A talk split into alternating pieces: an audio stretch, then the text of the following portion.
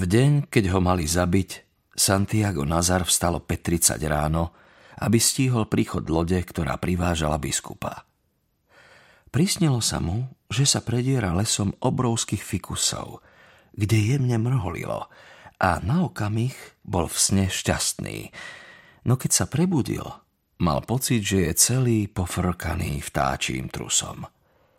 Večne sa mu snívalo o stromoch – povedala mi jeho matka Plásida Linerová, rozpomínajúc sa po 27 rokoch na podrobnosti onoho neblahého pondelka. Týždeň predtým mal sen, že letí sám v staniolovom lietadle pomedzi mandľovníky a ani do jedného z nich nenarazil. Rozprávala ďalej. Šiel o nej chýr, a veru si ho zaslúžila, že je zasvetenou vykladačkou cudzích snov, ak jej ich rozpovedali na lačno – a predsa v tých dvoch synových snoch, ani v tých ďalších ostromoch, čo jej práve rozprával po tie rána krátko pred smrťou, nenašla nešťastnú väždbu. Ani Santiagovi Nazarovi na podiv nezišla na um nejaká osudná zväzť. Spal síce málo a zle, nezobliekol si spodnú bielizeň a prebudil sa s bolesťou hlavy i s pachuťou po medenom strmeni, sťaby prilepenom na podnebí. Jedno i druhé si však vysvetlil ako prirodzený, nepríjemný následok po hýrení a pití na svadbe, ktorá sa pretiahla do neskorých hodín po polnoci. Navyše ľudia, ktorých cestou stretol, odvtedy, čo odišiel z domu o 6.05, až kým nebol o hodinu neskôr rozsekaný ako brav, si všimli, že je trocha ospánlivý, ale dobre naladený a každému sa idúcky prihovoril – poznamenajúc, že je prekrásny deň. Nikto si nebol istý, či sa to týkalo počasia. Mnohí sa zhodne pamätali, že bolo žiarivé ráno. Ponad banánovníkové plantáže povieval morský vánok, teda bol na vidomoči pekný február. Lenže väčšina tvrdila, že počasie bolo pochmúrne. Olovená obloha vysela až nad zemou, stojaté vody odporne zapáchali, a vo chvíli vraždy sa trúsil drobný dážď, ako vtedy v lese, o ktorom sa Santiagovi Nazarovi snívalo. Zrejme som na tej svadbe prebral a práve som sa spametával v misijnom lone Marie Alejandriny Cervantesovej, keď ma ledva vytrhlo zo spánku vyzváňanie na poplach, ale pomyslel som si, že sa zvony rozhlaholili na biskupovú počesť.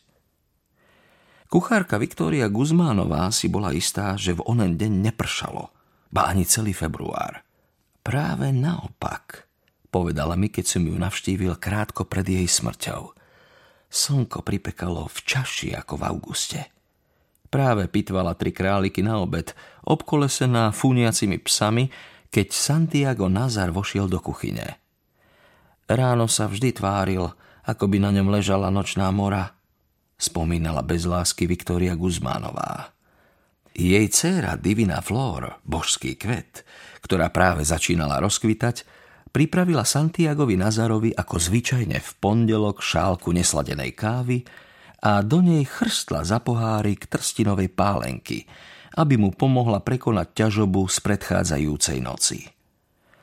Velikánska kuchyňa, kde praskotal oheň a spali sliepky na pántoch, ticho dýchala – Santiago Nazar rozhryzol ďalší aspirín a sadol si.